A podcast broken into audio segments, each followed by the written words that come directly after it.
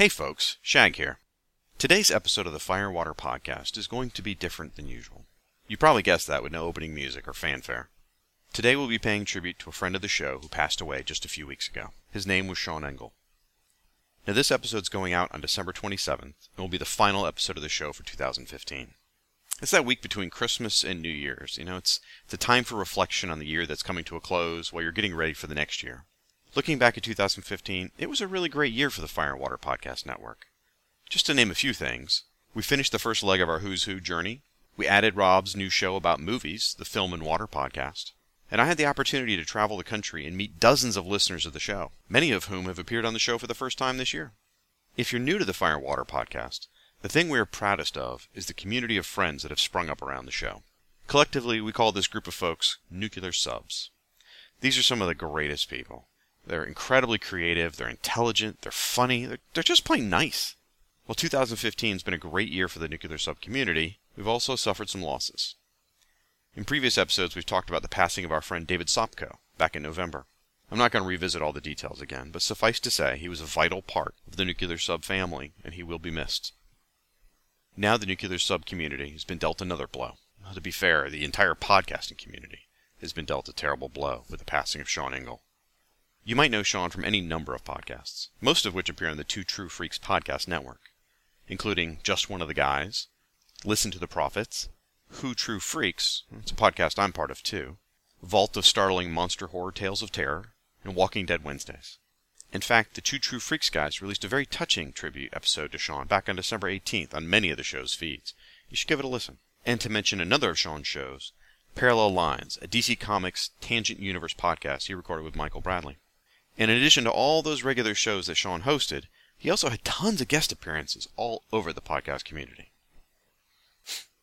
all right. If it's not obvious, folks, yes, I am reading from a script.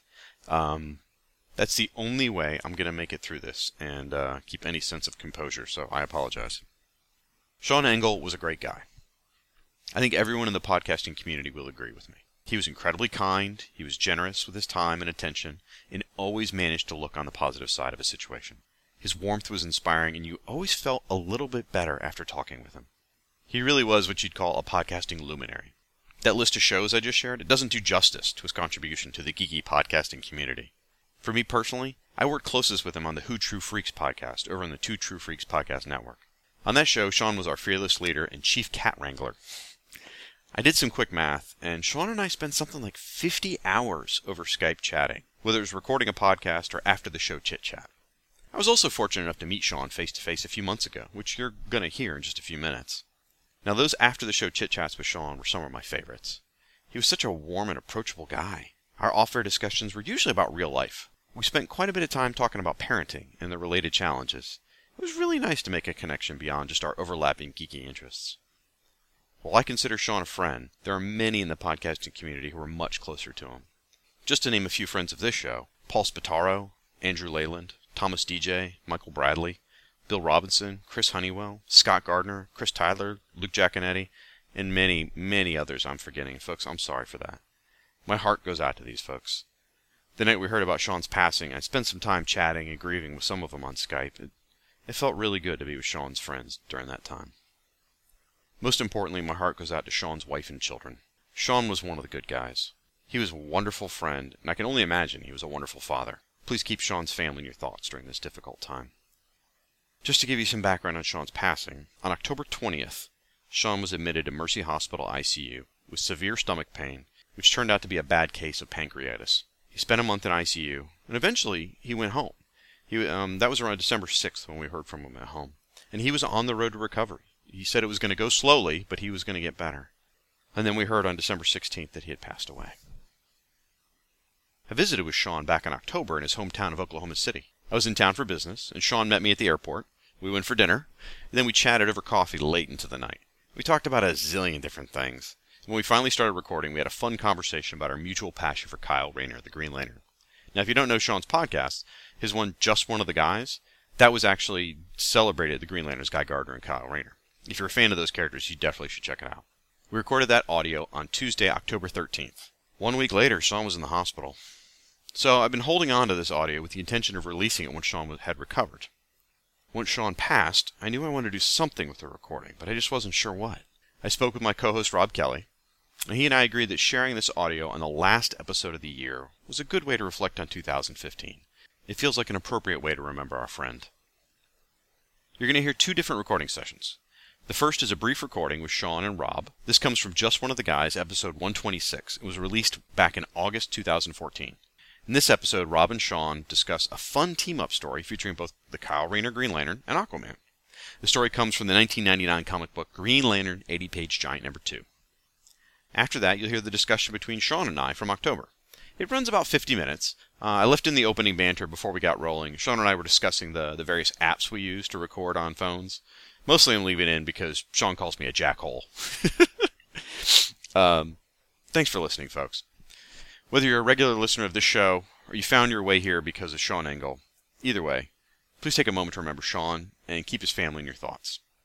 Sean Engel was a great guy, and he will be missed. In brightest day, in blackest night, no evil shall escape my sight. Let those who worship evil's might beware my power, Green Lantern's light. And the first character that he's teaming up with is Aquaman. And if you know anyone who knows Aquaman more than this person, then you know someone who knows more than Aquaman. who is that person? I have no idea who that person is. He is the he is the person who is running the Aquaman Shrine. He is also the co-host with the Irredeemable Shag of the Who's Who, the Fire and Water, and uh, various other podcasts over at the Fire and Water Podcast. Ladies and gentlemen, I am very proud to have on the show Mr. Rob Kelly. Hey, Rob.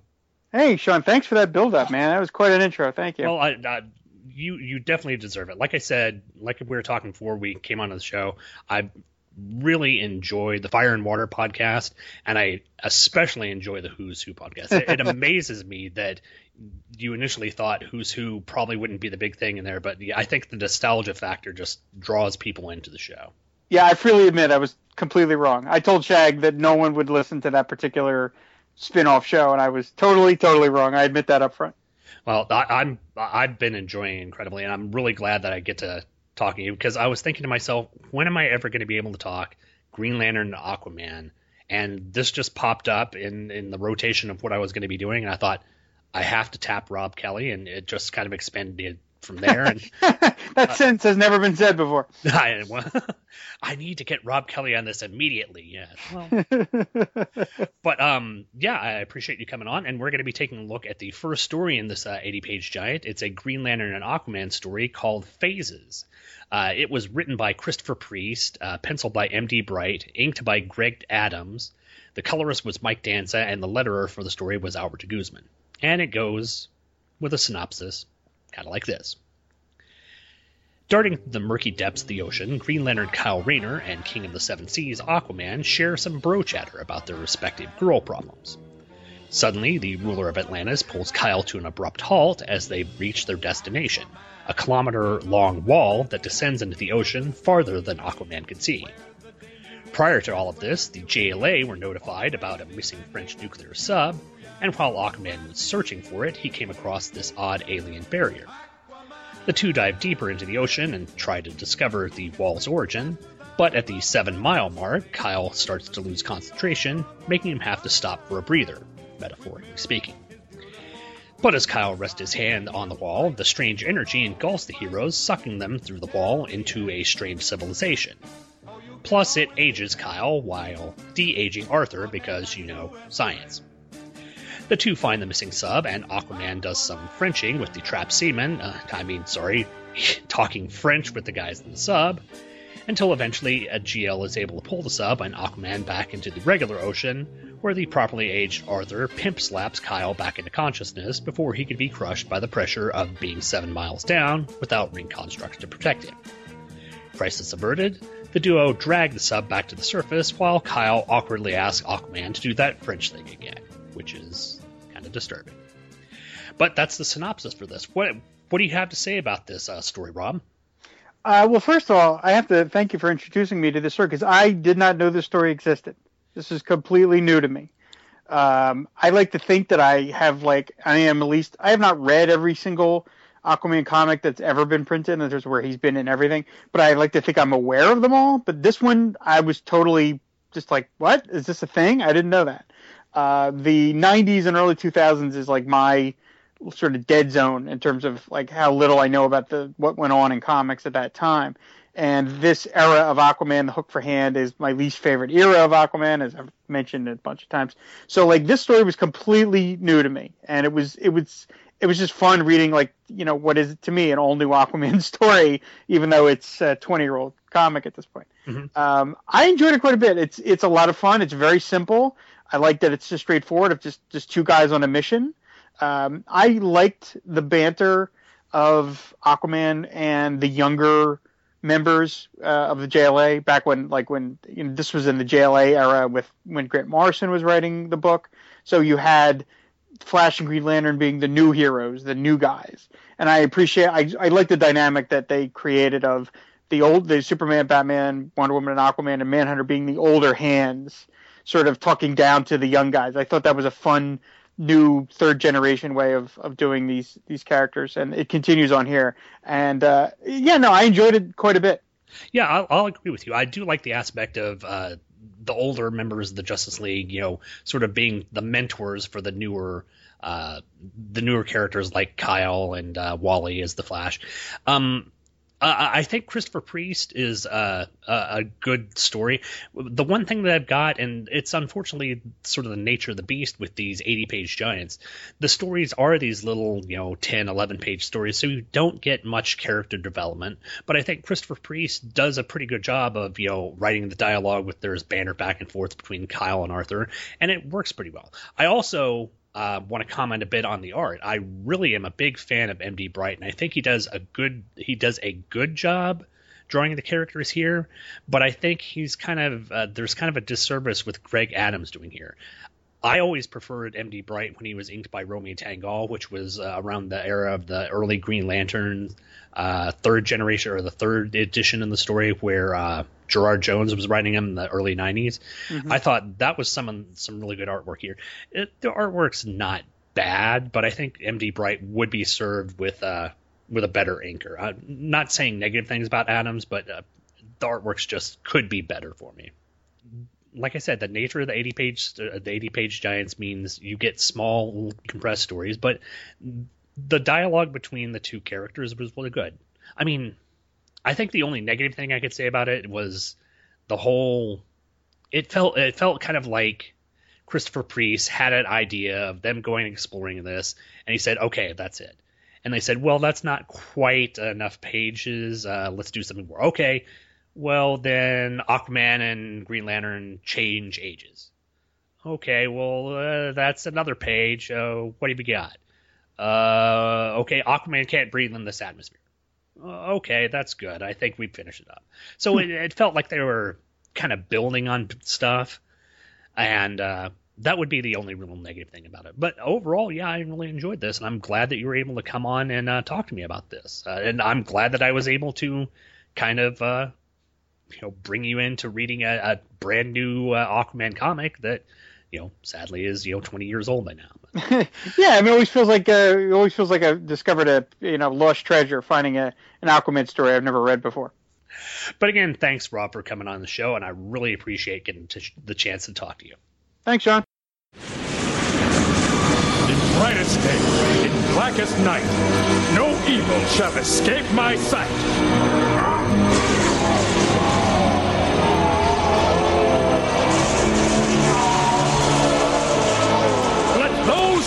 Who worship evil's might beware my power, Green Lantern's light. Testing, one, two, three. Testing, testing. I see here. Big red record button right there, buddy. All right, shut up.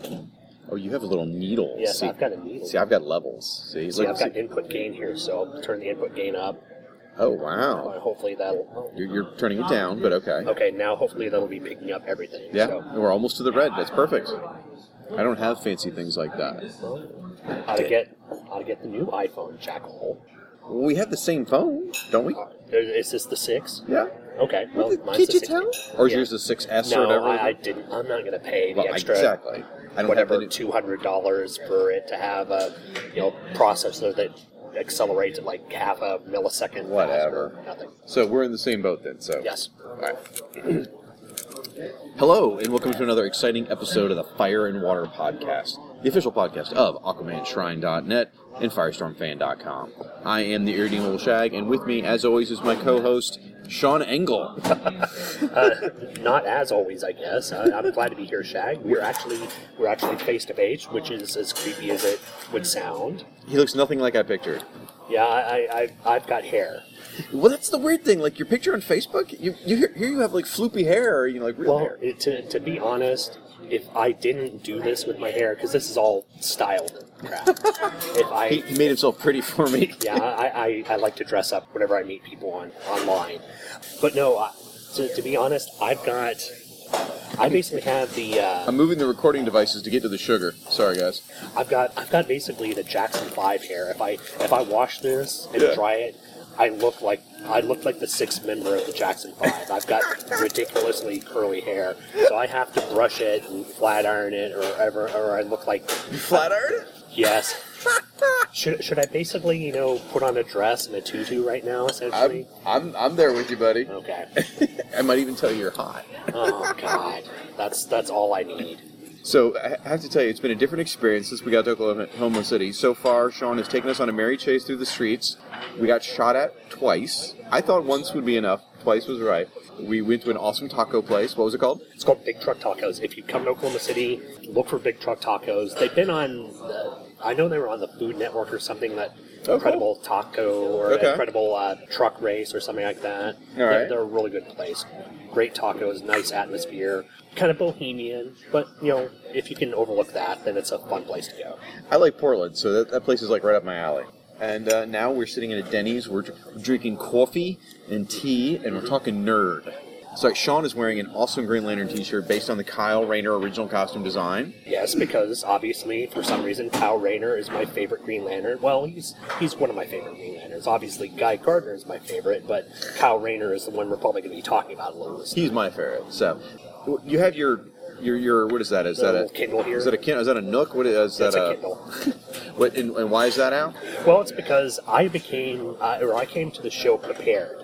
I decided that if I'm going to be on the Fire and Water podcast, I need to come with something special. I need to come with an actual in stock trade recommendation. Whoa! So- suck it, Bailey. So Yeah, I'm so- impressed. I'm really, really impressed. Well, Uh, you know, uh, most of I- our guests don't come prepared. I know if I was going to be meeting with the irredeemable Shag, actually face to face, I had to do something to actually sort of uphold the grandeur and majesty of the Fire and Water podcast. So I decided to come with a a trade paperback from In Stock Trades, and my choice this time out was kind of along the lines of Find Your Own Joy. What I've been finding my joy in right now is books that are kind of quirky and off the beaten path. So what I picked was the recent edition of Howard the Duck, trade paperback volume zero, they call it, and it's entitled "What the Duck." So, How did they get away with that? uh, well, wait until you hear some of the things they get away with in the, in the actual comic. Okay. The, the idea behind the comic is Howard is, of course, stuck in a world that he never created. He's decided to take up a job as a private detective. Okay. Or in his in his own words, and as he's advertised it, a duck dick.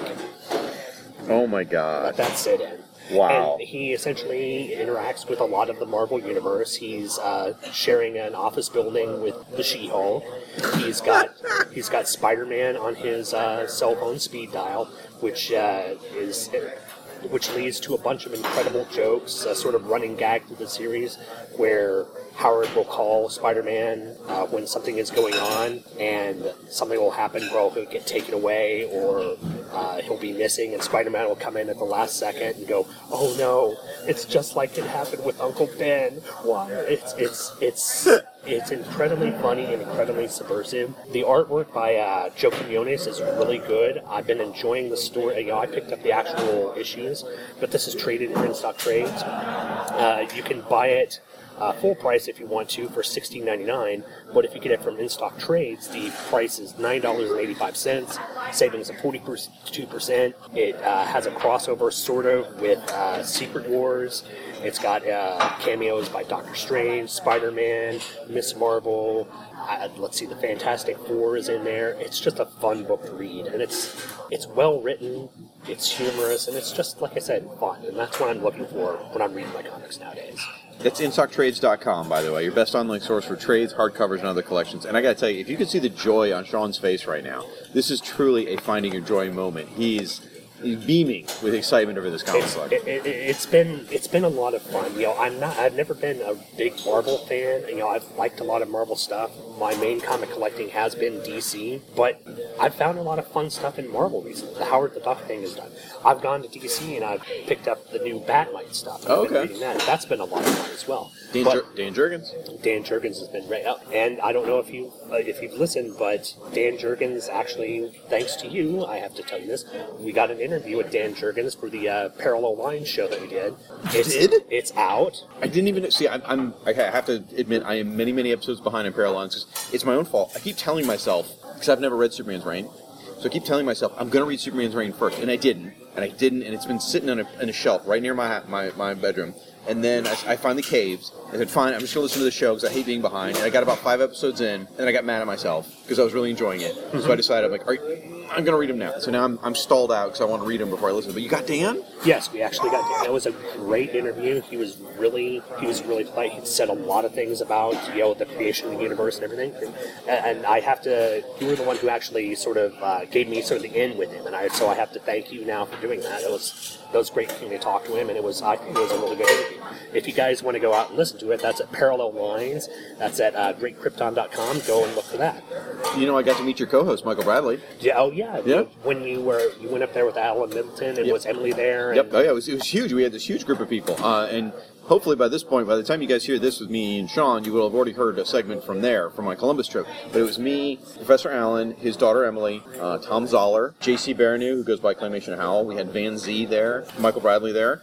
Uh, oh, and little Russell Burbage. Oh, nice. So yeah, because there was eight of us, and was we had a great time. We all hung out, went to we ate at uh, Hothead Burritos, went to uh, uh, Pack Rat Comics, which was pretty cool. Nice. See, uh, unfortunately, we're here in Oklahoma City and it's kind of late, so all the comic book shops are closed. And uh, that's one of the things I've kind of complained about in Oklahoma City. The comic book shops we have here still believe, in some ways, that it's in the 90s because a lot of their back issue stock is still like, oh, yeah, this is going to sell for a lot. You know, this this uh, uh, issue of Turok Dinosaur Hunter, four You haven't really seen a Turok for four, have you? Okay, I was gonna say because that, that comic's pretty you know specific. yeah, I know. I was, I was, I was being facetious because I know Professor Alan and everyone. Know, the talk about Turok everything. I, I came across a stack of them in uh, a dollar bin in my hometown just the other day. Oh, good lord. There was like I don't know six or eight of them all jammed together in the dollar bin. I, I took them all, spread them out, and took a picture, and I'm like, hey everybody, just, oh Turok. But that's a good enough segue into the 90s comics, which is kind of what we're here to talk about, is uh, specifically both of our love for the character Kyle Rayner. Of slapstick. Oh, oh, Kyle Rayner. I thought we were talking about slapstick. Oh crap. Yeah, well, that's a little out of my uh, that's a little out of my purvey. I, I I haven't started up the slapstick podcast, but That would Yeah, be if you'd the like to talk about best. Kyle Rayner, Green Lantern, had a that, that ring on his finger, did some stuff, right? yeah, he was basically for for those of you who don't know, They all know who Kyle Rayner is. Well, I know you all know who Kyle Rayner is, but the but the uh, the concept behind him was just fa- fascinating for me. The fact that he was not the ultimate, you know, fearless person. That he was actually just some guy who came out of the back of a bar who just happened upon the Guardian of the Universe, the last remaining Guardian of the Universe, and was the one to get the last ring. And the fact that he wasn't the kind of person who was prepared to be a Green Lantern. Yeah, actually, doing great. Could I get uh, another coffee? Yeah. Thank you.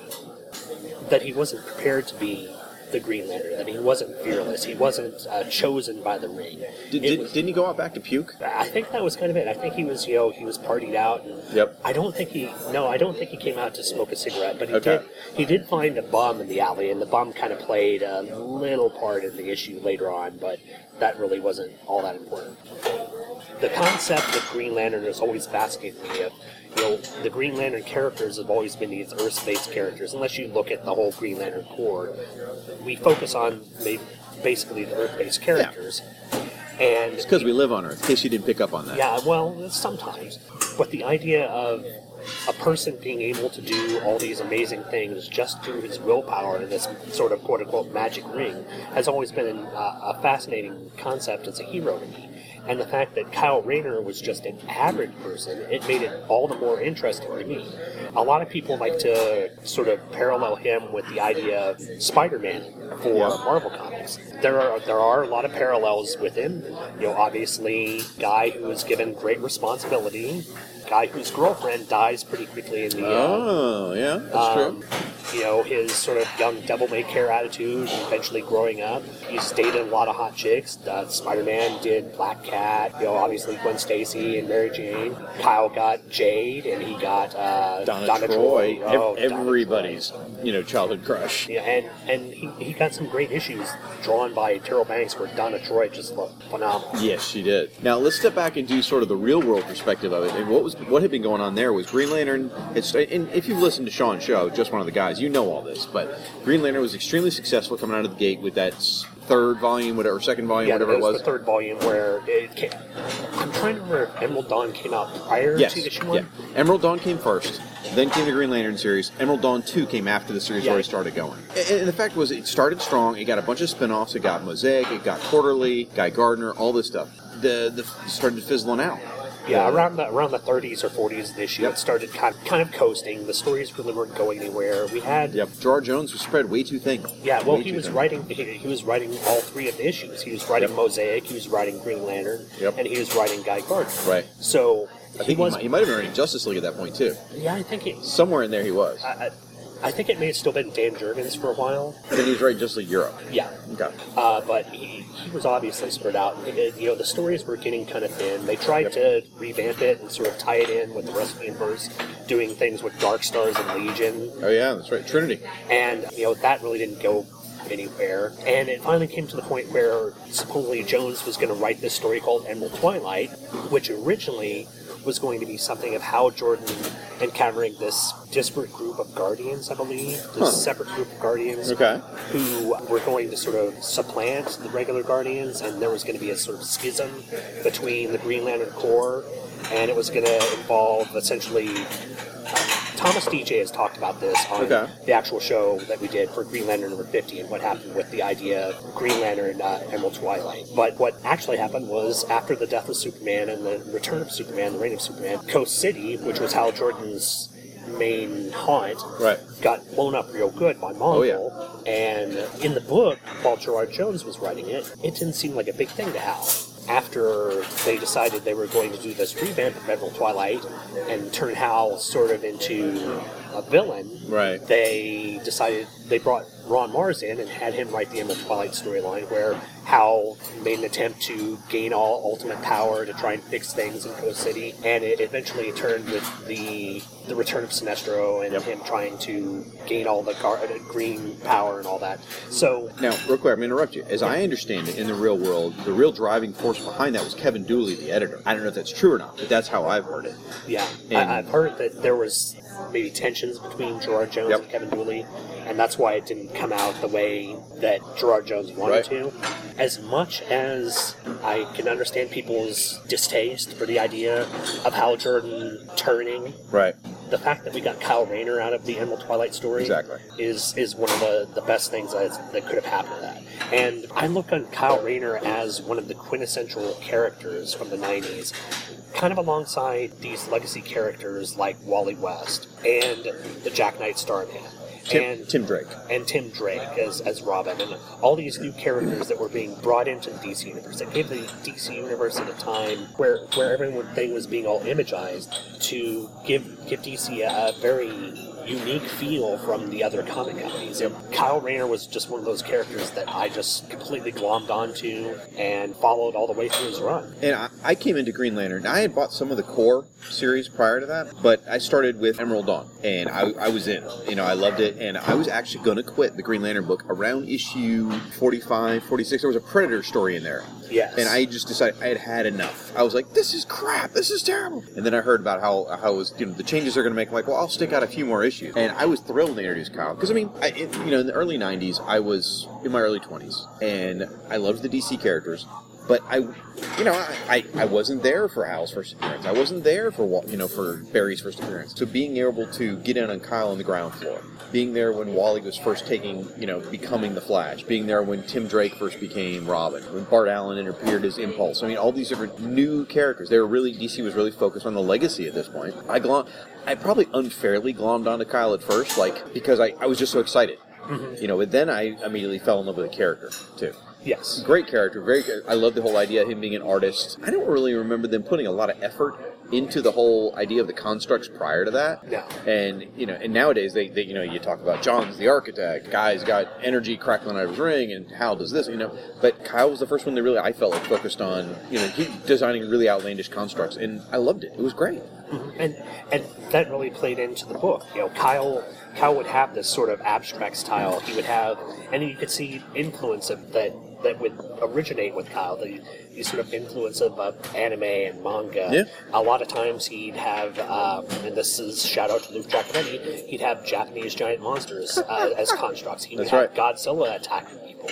You know, when he needed to ring up a uh, suit to take on some big bad villain, he'd ring up some sort of giant Gundam mobile suit thing going on. So it took away from. I- I'm certain Kevin Dooley had this idea of, oh, we want to get away from the boxing gloves, Right, And, yes. you know, spheres and Very stuff much. like that. But they did it in a unique way that that cemented Kyle as a different character from the various Green Lanterns we've seen before. It enhanced the character of Green Lantern, and you know was made it different than it was before. And, and for for everyone that's upset and feel like you know they ruined Hal Jordan by making him a villain, all this, you got to remember later on. You know, I, I guess it was about forty or fifty issues into the run. Hal came back in. They brought the youthful Hal. There was it was a time travel thing because you know Cuz Comics, and I, I'd like I'd still like to know who originated that expression. By the way, I'm gonna I'm gonna think it's Bailey. you think it's Bailey? Yeah, I'm pretty certain it's Bailey. I, I usually credit you. Uh, it might be me, but I I, I want to put it to Bailey. Okay. Well, I don't want Bailey get originated everything. I. I don't want to give Bailey any credit for anything though. Well, there you go. Then. But anyway, so Hal's young Hal from the past is in like six issues or so with Kyle, and it's great, and they show a lot of respect for Hal in those issues. And it's you know it just shows you that Ron Marz could write a good Hal story. He just was told to make Hal the villain. So Well, there were many times that Hal came back. There was a two-issue uh, story arc in Green Lantern, I think around the '60s, like maybe '64 to '65, called Parallax View, Right. where uh, Hal came back as Parallax to sort of torment uh, Kyle, and uh, it required the Justice League at the time, and it was it was sort of pre-Morrison JLA, okay, but it was Superman and Green Arrow, and I think Hawkman, and I don't think Martian Manhunter was in there, but it was no, if it was Wonder Woman, Hawkman, probably Guy and Vuldarian Yeah. Guy, um, Nucleon, Obsidian, Metamorpho, that terrible, awful Yeah. era of Justice League. But the, the characters who actually came to take on uh, Parallax during that time were were essentially what you'd think of as the kind of the Magnificent Seven of JLA. Okay. And it was a really good storyline. I, I never thought that Ron Marz actually disliked Hal. Right. I think he had an incredible amount of respect. And the storyline you're talking about was oh, I'm trying to remember what it was called. It was it was issues like 10 100 through it was in, 106. Yeah, it was something like that. It was either right before 100 or right after 100. One And I other. think it was called. It might have been called Emerald Knights. sounds if I'm, good. try, if I'm trying to remember, but it was it was a great story. Basically, prior to that, uh, Kyle had gone been transported to the future because of Grayven, which is this Just, just, just, just say Cuz Comics. yeah, just because comics. he was transported to the future and he had this interaction with the uh, Legion of Superheroes, which was fun. Now, granted, it was Legion of Superheroes where they had all the different code names, so it wasn't like Oh. Lightning Lass and Shadow Lass and you know this. They had like uh, Emerald Dragon and all yeah, that. Okay. all, all these good names. But it was a great story and it was really good art again by Darryl Banks, who is synonymous with Green Lantern in the '90s. He's great. And then you had that story where Hal comes back and he's the young Hal and he's having to realize what he did, what his future self did. Yeah, what he's going to do. And he makes the decision that he is not going to do this. And in the end, Parallax from the future comes back, but it's Parallax prior to Zero Hour, and it's all timey wimey stuff. but it's just it's just really fun. And again, I, I people who say that Ron Marz had no respect for Hal and wanted to do negative things with Hal simply because of their idea of, of Emerald Twilight and how he was handled there. That I think was more edict from editorial than Yep. than Ron Marz himself because he was always very favorable when Hal was in the book. and Very polite. And, and it's funny, I didn't think about this till you said it. We talked about how 90s the series was. You know, Kyle lived over a coffee shop, Mm-hmm. which is such a 90s, you know, Friends, Central Perk kind of thing. I didn't even think about that. Yeah, I mean, when he started, it was going to be really crude. When he started dating Donna Troy, it's not what I was going to say, but anyway, I mean, I was, I was like, oh my gosh, this is awesome. so, Well, and a lot who didn't have a crush on Donna Troy? Come on. Well, and a lot of people have this comment that Kyle Rayner was this new kid, was the new kid in town who comes in, and he's the, the hot young stud who gets all the hot girls in the DC universe. First of all, he gets Donna Troy. Yep. You know, after you know his girlfriend gets uh, stuck in a refrigerator. True that. Then you know he gets after he breaks up with Donna Troy because John Byrne wanted to mess around with her the Wonder Woman. right. Uh, you know, Uh, I, I don't I don't want to speak ill of John Byrne, but uh, and I haven't read those Wonder Woman issues, but I've heard from many people that things were difficult with Donna Troy at the time. Well, all right. I, I've read I read them as they're coming out. I will tell you they're very engaging reads. Every month I was excited to read it. I mean, I'm also a John Byrne lover. Yeah. bit of a John Byrne apologist to some extent because I just I like his stuff. And the story with Wonder Woman is good because Wonder Woman died and became a goddess and all this stuff, and her mom came in. And the thing that hampered that series was John Byrne trying to fix some continuity things. If he hadn't fooled around with that and just told good stories, it would have been fine. But he wanted to fix the Wonder Woman in the JSA piece, so that's what he did with Wonder Woman's mom. Hippolyta got transported back to World War II and stayed there. I think that's I think that's a brilliant uh, way to sort of retcon what was going on. It was Hippolyta, But it was unnecessary. but that's I think that falls on us as fans. And this was something I talked about with, with Dan Jurgen when we did the interview with him. Yeah. You know, he was talking about Bat-Mite, and he said that he had people come up to him during convention and ask him, "Well, where does Bat-Mite fall in the continuity?" And he said, "You know, if you're thinking about that, you're not enjoying the comic for what it is." and I don't, I don't want to diss on people who enjoy continuity in their books because you want to kind of have a cohesive storyline. But when you're so ingrained and focused on continuity being the one thing that you have to have in the book, and you're not enjoying the book for stories itself, then you're missing out, I think, on a lot of things. And I'm not the type of person who's married to continuity. I like to have it, but if something doesn't fit into something else and it's a good story, I- I'm willing to overlook it. Yeah. Well, I think that was. I think John got too fanboyish. I think he felt like he needed to plug that hole in the JSA. And as far as I was concerned, I was like, you know what? I don't care. I'm not going to go back and reread those Golden Age comics anyway. I love the JSA, and you know what? They were what they were. Whatever. You know, just let's not get too hampered down with the continuity changes of post crisis. Not worry about it. But he went back. He fixed that. He also there, there's this thing that writers have a fascination with fixing Donna Troy's history. I mean, how many times did Marv Wolfman write a "Who is Donna Troy? Who is Troia? Who is Wonder Girl? You know, whatever story." And it's all because I mean, you know her her real origin, right? Yeah. Okay. So we, we won't go over it. Just Google it, folks. Read Donna Troy's real origin uh, of in in the real world, the writers, and you'll go, "What? Really? Bob Haney? Damn you!" And um, Zany Haney. And so that John felt the need to explore Donna's origins again. And that's where you get Dark Angel and you get all this other stuff. And so at the end of that, Donna Troy's memory was wiped and she had no memory of who she, she I think she had the memories, but she had no emotional connection to it or something like that. And so there was nothing left for her and Kyle. Whatever. Um, yeah, and that, that was something that actually he started led to the knocking boots with Jade, so good for him. Yeah, well, that was really fun, you know, because it, it, it was interesting that Kyle would have this relationship with Jade because Jade is obviously the daughter of the Golden Age Green Lantern, Alan Yep. Scott. So that that gave a more interconnectedness to the Green Lantern story, and it gave Kyle an end with not only the Golden Age Green Lantern, but it also set up a relationship that he could have with John Stewart, who is now no longer a Green Lantern, and Guy who He was in a wheelchair, that's right. yeah, he was for a while. He was in a wheelchair because you know he was injured. I'm trying to remember if it was during something. Something. know. He was injured, but, but uh, Guy Gardner was also sort of since he didn't have a book. You know, he still was the Vuldarian thing. He had the Mighty Morphin Guy powers, but, But he had Warrior's Bar. he had Warriors Bar. So this set up a really great family dynamic. And Kyle, this character who didn't have experience, who was learning on the job, was able to fall back on all these these Golden Age characters and Silver Age characters for help, who would be there that he could talk to and relate. You know, I've got these problems with Green Lantern, I've got these problems with villains, and everything, and it it made it feel like a family book. And Yeah. that was one of the things that I missed sort of from the modern Green Lantern books is this sort of family attitude. We don't have these little personal downtime bits. It's all action, action, action, action, action. And as fun as that is for a while, it gets tiring after a while. It's like, oh, it's the next event. Yeah. Oh, it's War of the Ra- uh, War of the Red Lanterns. It's Rage of the Green Lanterns. It's it's uh, Threshold. It's uh, you know the Alpha Lanterns. You know, as fun as the action bits might be, and as, as big selling as they might be, I really enjoyed the times where it would be a story where it'd be Kyle, Alan, John, and Guy meeting in the bar and just talking shit. Yep. You know, and, and, and I didn't put this together till just now either, and somebody's going to scream and rage at their zonophone when I say it, but, you know, bringing in Alan, bringing in John, bringing in Guy, and all of that, as you described a family book, in some ways it was sort of mirroring what Mark Waid was doing on The Flash. Now, the comparison is where people are screaming probably because Fla- Mark Waid's Flash series is holier than now and, and incredible it was a great example of great great way to write comics. And and I'm not going to say the Green Lantern book was probably as good, but I, I did love it.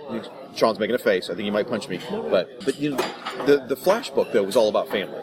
You had Jay, you had Jesse, you know, you had Max Mercury, you had Impulse, you had that speedster legacy history with Kyle. They were doing the same thing, and I guess I never drew the analogy that Ron was probably trying to mirror some of ha- some of uh, Mark's success. Yeah, that wouldn't be that wouldn't be out of the place. I I, I think it was a nice thing to to say uh, with Kyle being the one and only Green Lantern in the entire universe now that he would need a little bit more backup. When Yep. you go from supposedly 3600 or however many there were Thirty six hundred. Yep.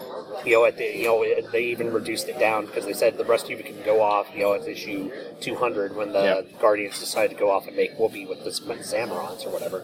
Good reason to leave. You know, uh, Kyle is having to take on this mantle, and being the Green Lantern of the entire universe is a big thing. And having a sort of support base of all these heroes on Earth to fall back on was was a really great thing. And I, I never really would have equated it to the Mark Waid series either, but I think that's a good analogy. Yeah, yeah I, I was pretty ticked off when they brought Hal back. I mean, admittedly, his Spectre stories weren't that great. The concept was strong, the execution wasn't. But the, the thing I did like about all that was when, after Hal was back and it all became about Hal, at least I liked the, the label Kyle acquired of the Torchbearer. Yes. I thought that was pretty cool. That was the respect they showed. Yeah, I, I, I will admit, and I, I got this in an interview with uh, Beau Smith, uh, talking with him when Geoff Johns did go to rewrite the story, when he came to write Rebirth, Johns actually went to Beau Smith and asked him what he wanted to do with Guy Gardner. How should he Oh. treat Guy Gardner? And he did the same thing with Kyle. He did not make Kyle a secondary character because You Ob- say that, well, but obviously Hal became the primary focus. Oh, yeah. But after a while, you got the Green Lantern Corps book. True. And that that was, I think, was the best thing they could have done for Kyle. You know, rather than shunt him off to nowhere, they gave him a sort of buddy cop feel with him and Guy. And I, I've got to go. This is one of the sort of blind spots for me. I have not read the Green Lantern Corps thing because I was kind of out of comics at the time. Yeah. And I need to go pick those up because the idea of my two favorite Green Lanterns, Guy Gardner and Kyle Rayner, and a sort of buddy cop story. I've read like the first couple issues of. Uh, Recharge and have really enjoyed them, and I just need to go pick pick the rest of the stuff up and start reading it because it's. didn't Sinestro Corps War start not too long into that series, or am I mistaken? I'm thinking it started around the teens. Okay. Of, So they had a whole uh, year. All right. Yeah, it had at least a year. I think it was in the 20s or so of uh, Green Lantern, the Green Lantern proper issues. Okay. But Sinestro Corps War was a great storyline, and Well, the reason I mention that is because then Green Lantern Corps stopped being like a Kyle story and became more about the whole Sinestro battles and Yeah. all that. One of the things I think Johns wanted to do is he had a really long term plan for Green Lantern. Yeah. He had an idea of these multicolored cores, and it was. I don't. Well, okay, I'll take that back. I don't know if he had a plan for the multicolored cores. Yeah. But I know he at least had a plan for a yellow core, and that's brilliant. Yeah. You know, having having one villain of Sinestro having a yellow ring was nice, but when you got one yellow ring versus thirty six hundred, you know, green rings, Right. That's pretty outclassed. And who's to say that Sinestro isn't going to make more and start up its own corps?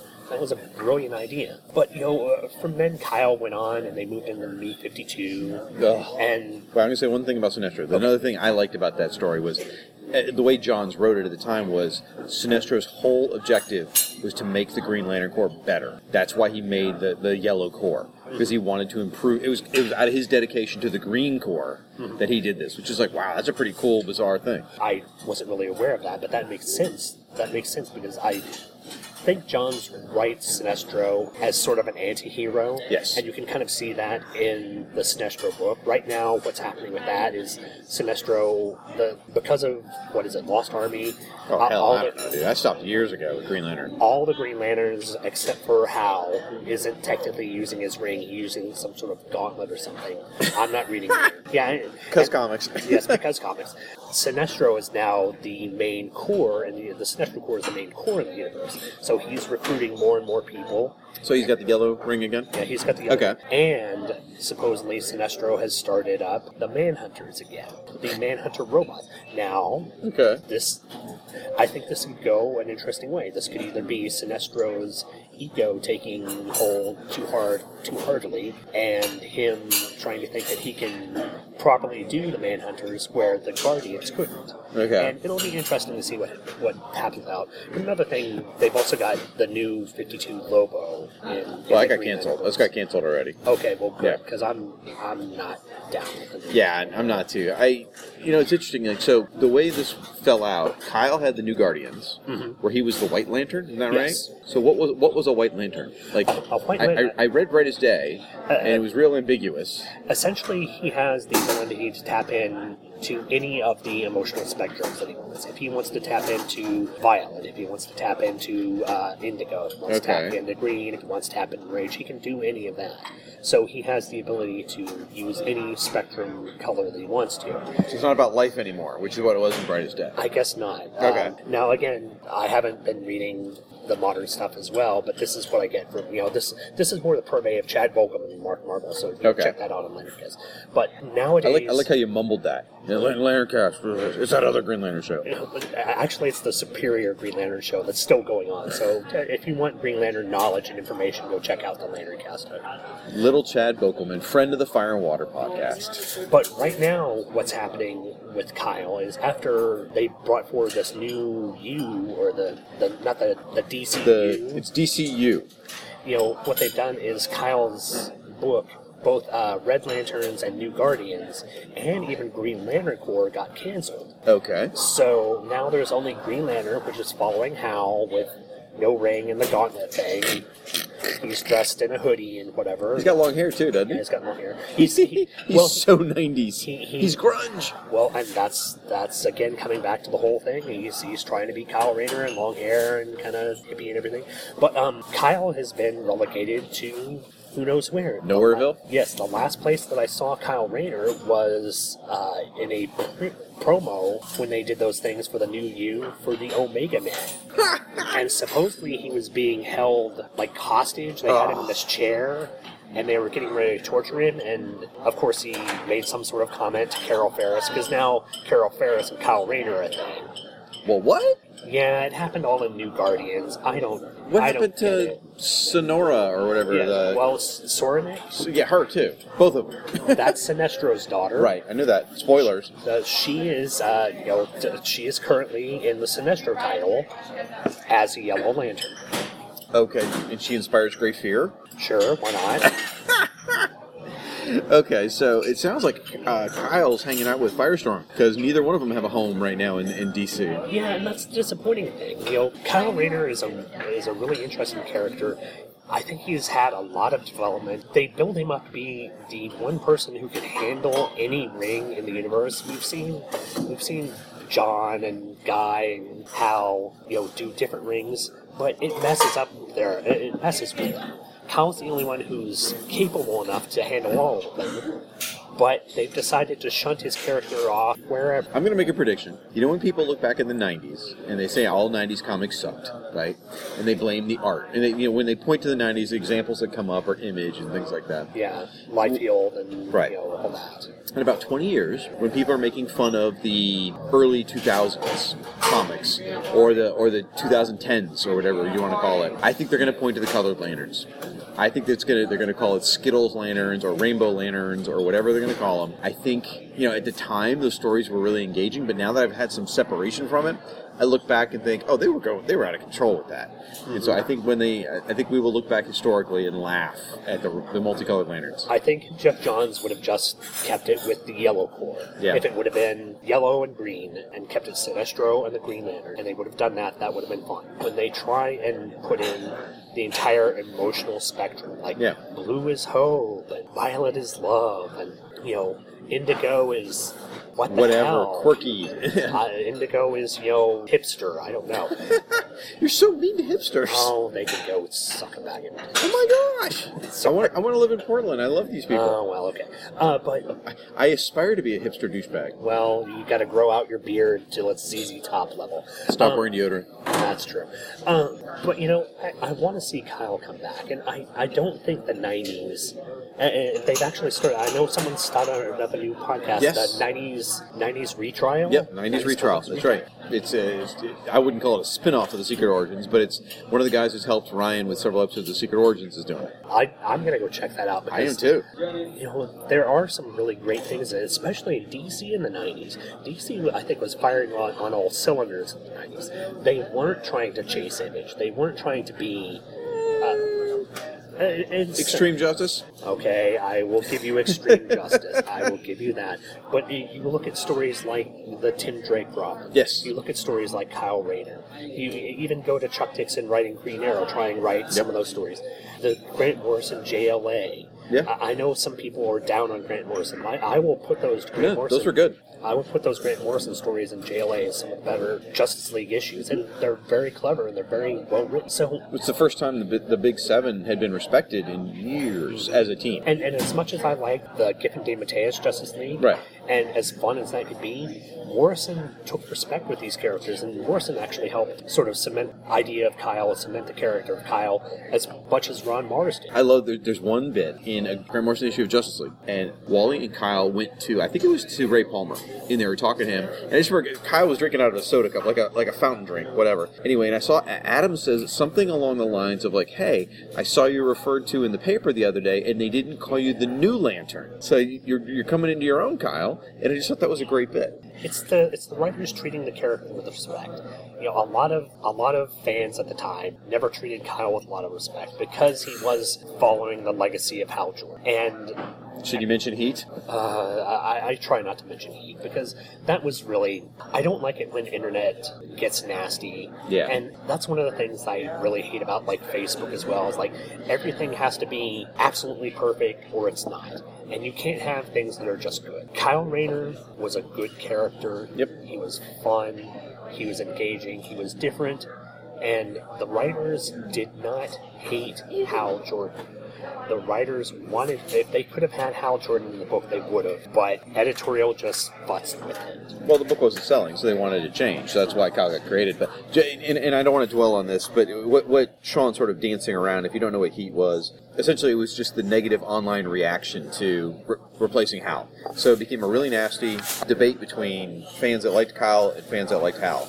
Yeah, and if you didn't know, Heat standed for initially, I think it standed for Hal's Emerald Attack Team. Oh my gosh! And and then of course you know because they didn't want to have it attack, they they sort of softened it to Hal's Emerald Advancement Team. I think. So- Okay. Well, let's not dwell on it too much because uh, because this will turn into an argument on which side had more merit, and I don't want that. Well, I, I think both sides had merit. You know, it be Shut up, will you? You I just said we don't want to talk about that piece done, of it. Done and done. Oh my gosh! God, bullheaded this guy. Sorry. You're apologizing now. Look at that. So, uh, so Kyle's nowhere right now. Yeah, and, and now I'm going to sound like an old fuddy duddy. I'm going to sound like a Dan DiDio. I think they need to bring him back to the iconic status of, and that would be Kyle's iconic status of being a GL, not a White Lantern, not a goofy colored Lantern. And I would say Hal should, if, if they're going to do Hal, he should probably just be a regular Green Lantern rather than long haired you know, hoodie wearing Gauntlet Boy. Like, you said, that era where they had Kyle, John, Hal, and Guy were all Green Lanterns together shortly after Rebirth. You know what? It, it, that, that's sort of the default setting nowadays. That's what they should return to, probably. I think the cachet of Geoff Johns leaving the issues, or Geoff John, Geoff Johns leaving the Green Lantern book, definitely did a lot to diminish the Green Lantern sort of feel, the Yep. Green Lantern ethos, I guess. In sales. Yes. so, and as much as you know, the creators of Cullen Bunn and oh, I'm, I'm trying to remember who's writing. It's not Billy Tan, but I'm trying to the, the guys who are writing No idea. Green Lantern books right now. As much as they're trying to do interesting things, it's just it's not working out. I think Green Lantern will go through a slump, much like a bunch of other titles have. Right now, DC is struggling. Oh, They're yeah. struggling to find their direction, and I know they'll eventually find a direction because they've gone through slumps like this before. They've gone through eras where their books haven't been doing as well as they wanted to, and eventually they will get writers on who have ideas for directions for the character, who have uh, ideas for ways to make the characters interesting again, and who have ideas to make the readers excited about the books again. It's just going to take time. DC will fix this, but it might take a little while before it gets completely back and running in the way that'll help, uh, in the way that'll make it enjoyable for old people and for Yeah, and I mean Aquaman's going through a similar slump right now. Hopefully, they'll find some way to salvage that. I mean, they they will because I mean, you think about it. DC has a plan for movies. They've got plans for an Aquaman movie. They've got plans for a Green Lantern movie. So they're going to get their titles back on track before the movies come out. It's just they, they'll figure it out. They're a big enough corporation. Yeah, the, you know, if they need to sort of work the Marvel thing and try and make the movies or make the books more like the movies and Yeah. kind of incorporate things like that. And I'm hoping, you know, I- I've seen the, the the Batman and Superman thing. I've seen the trailer, the second trailer of that. I'm I'm kind of positive. I'm significantly more positive than I was when I saw that first trailer, where I was like, "Oh, that's really dark. I don't Yeah. need that in Superman." Superman looks like he's trying to do some super feats and help people. That's what I want to see in a Superman movie. That's what I want to see in a Green Lantern movie. In a Green Lantern movie, I want to see, you know, them in outer space busting up. I want to see them playing space cop. I want to see a lot of more ring construct stuff. And that was one of the things I didn't like about the the, the Ryan Reynolds Green Lantern movie. We doing that? And we don't have to, but you know, once again, what would have made the Ryan Reynolds Green Lantern movie better if Ryan Reynolds was playing Kyle Rayner? He was playing Kyle Rayner. Well, and see, His name was Hal, though. and that's that's the thing that that messed it up. It should have been Kyle Rayner. They should have done it. They should have done the post Emerald Twilight, and Kyle just finds the ring in that sort of way and played it like that. But no, they had it was Geoff Johns, Geoff Johns, Geoff Yeah. Johns, and I'm not blaming Geoff Johns. He just did three times, but Well, mm, okay, I am kind of blaming Geoff Johns because they focus too heavily on his stuff. Green Lantern has had a history now of 75 years. yep. They can pull from Green Lantern history more than just. You didn't need Parallax the Cloud, right? No, you didn't need Parallax. You know, Hector Hammond. Hector Hammond was a good villain. He was played by a good actor. Yep. You had Amanda Waller there. Now, granted, it was. Uh, oh, I can't remember who played her, but the Splenda version of. yeah, Uh, she, she was definitely she was definitely the ultra hot version of uh, yes. Amanda Waller. Uh, Angela Bassett. She, she's a third of Amanda Waller Yes, in size, though. she, she is, uh, first of all, I will not complain about Angela Bassett because she's extremely hot. but um, you know, they should have kept it small for the first one. Move up to Parallax. Uh, again, I've probably said this before on my shows. If they want to do a Green Lantern origin story with Hal, they should have adapted Emerald Dawn. Yeah, that would have been a good one. That, you know, because it was a simple story. It didn't have any overarching deals. You brought Sinestro in, and Yep. you didn't have him, you know, turning evil or anything. It could have worked, and you could have set up the next movie to be Emerald Dawn Two, and adapt that Did, did, well, I don't know. If you do. I don't know if you do Emerald Dawn two as a movie because that story wasn't as strong. But um, have you seen the Deadpool trailer? yes, I have. Did you catch the thing? Ryan Reynolds says, uh, "Don't give me an animated suit. Oh, and don't make it green." Mm-hmm. I didn't get that at first. I, I completely got that. Was It- the first thing I was like, oh, okay. That was a really nice dig. Really nice dig. We'll have to see what they do with it. So, as I hear, the the Green Lantern movie is going to be a buddy cop movie. Yes, they supposedly it's not. They haven't released the title of Green Lantern Corps. Yeah. But they've kind of said the concept. It's going to Okay. be Green Lantern Corps, which I'm fine with. Probably I Hal and John. I wouldn't mind seeing Hal and John. I wouldn't mind seeing John Stewart in the role. I think that would be great. You know, uh, obviously for a lot of people, uh, a lot of millennials, John Stewart is the Green Lantern Right. because they're the one they know most from the Justice League. So I would be more than happy with that. And if they want to bring in Guy, as a secondary character, or bring in Kyle as a secondary character too. That would be great. There is no reason they can't do this. They've got dozens. They've got literally 3,600. 3,600 characters that they could take from and do stories about, and they're having to focus on how. It's going to be Chip all the time. Oh, I would so love ch- the Chip and Bitch or Badge. And Dr. Ubix as well. He- There you go. There's one for you, Rob Kelly. Enjoy, do, enjoy Dr. Ubix. I think we're going to probably close out the topic here. That sounds good. Uh, thank you so much for being here, Sean. It was great. It was great getting a chance to meet you. I, you know, I'm sorry you had to come to Oklahoma City to meet me, but you know that's uh, eventually, eventually we will work that out. I'm certain Disney is going to have another Star Wars weekend, or they're going to have another celebration in Orlando, Yep. and we'll get with all the people, and we'll come down to Orlando and actually have a big meet up there. That'd be fun. a heck of a lot of fun. That'd be fun. Well, I'm, I, I'm glad. You know, the life of a door-to-door vacuum salesman uh, is is a strange, strange life. But I'm glad it brought me to Oklahoma City for this opportunity. So, tell people at home where they can find you. Well, right now they can find me at the Two True Freaks Network. I do a couple of shows over there. The one that I mainly do is uh, Listen to the Prophets, which is a Star Trek Deep Space Nine podcast with Andy Leyland and Paul Spataro, the two better hosts on the show, who are doing awesome shows over there at Two True Freaks. We cover every episode of Star Trek Deep Space Nine from the very beginning. It's the redheaded stepchild of the Star Trek universe, and we particularly love it. I think it's the best.